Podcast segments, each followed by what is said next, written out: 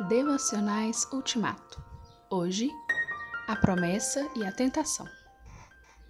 Pede-me e te darei as nações como herança, e os confins da terra como tua propriedade. Salmo 2, 8.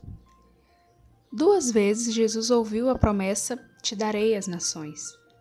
A primeira aparece no livro dos Salmos, e a segunda aparece na história da tentação de Jesus, Mateus 4, 8.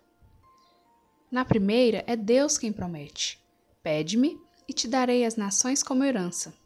Na segunda, é o diabo quem promete: Todos os reinos do mundo e o seu esplendor te darei, se te prostrares e me adorares.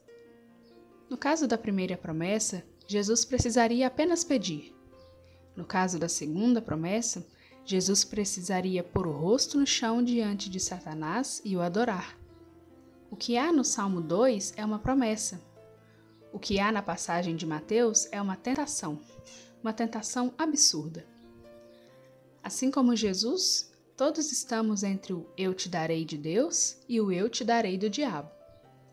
O que Deus dá não tem mistério, não tem cilada, não tem perigo. O que o diabo dá é muito complicado, é muito arriscado, é muito enganoso pode criar situações dificílimas e irreversíveis. A Abraão, Deus prometeu dar um filho nascido de Sara e não de Agar. Ismael foi resultado de uma precipitação não idealizada nem sugerida por Deus.